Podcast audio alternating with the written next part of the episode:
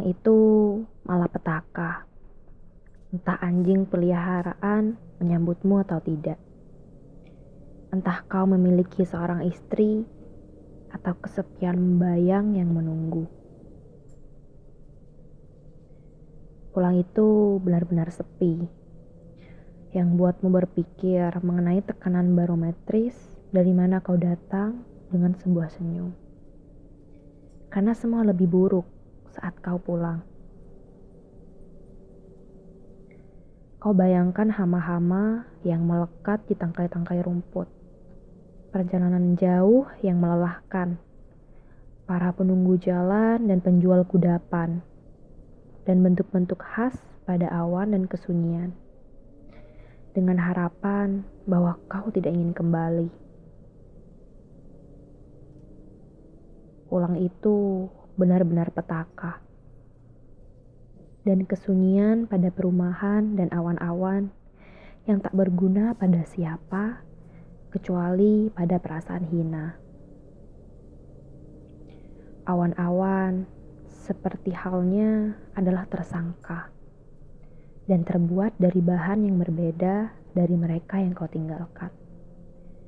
Kau sendiri diukur dari kain awan yang jauh berbeda dibalikkan, disisakan, bertemu lara di bawah rembulan. Enggan untuk kembali dengan baju-baju tak pantas, pakaian yang terlipat jadi lap usang yang lusuh.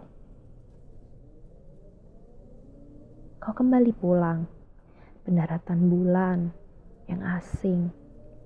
Gravitasi bumi menarik semakin berat Nyeret longgar tali sepatumu dan bahumu.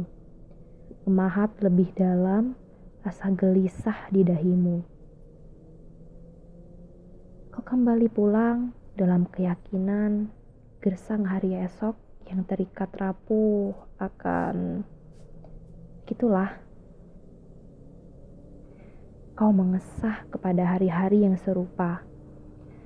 Sebaiknya pada waktunya. Jadi, begitulah kau di rumah. Mentari naik dan turun seperti seorang jalang yang telah payah. Langit berdiam diri seperti lengan tak berjari. Selagi kau semakin tua, semua membeku, kecuali pasang surut garam dalam tubuhmu penglihatanmu mengabur, memangku mendung padamu paus biru raksasa, kegelapan kerangkanya. Kau kembali dengan penglihatan tembus pandang. Matamu telah jadi lapar. Kau pulang dengan kejanggalan. Ke rumah tulang, semua yang kau pandang segalanya belulang.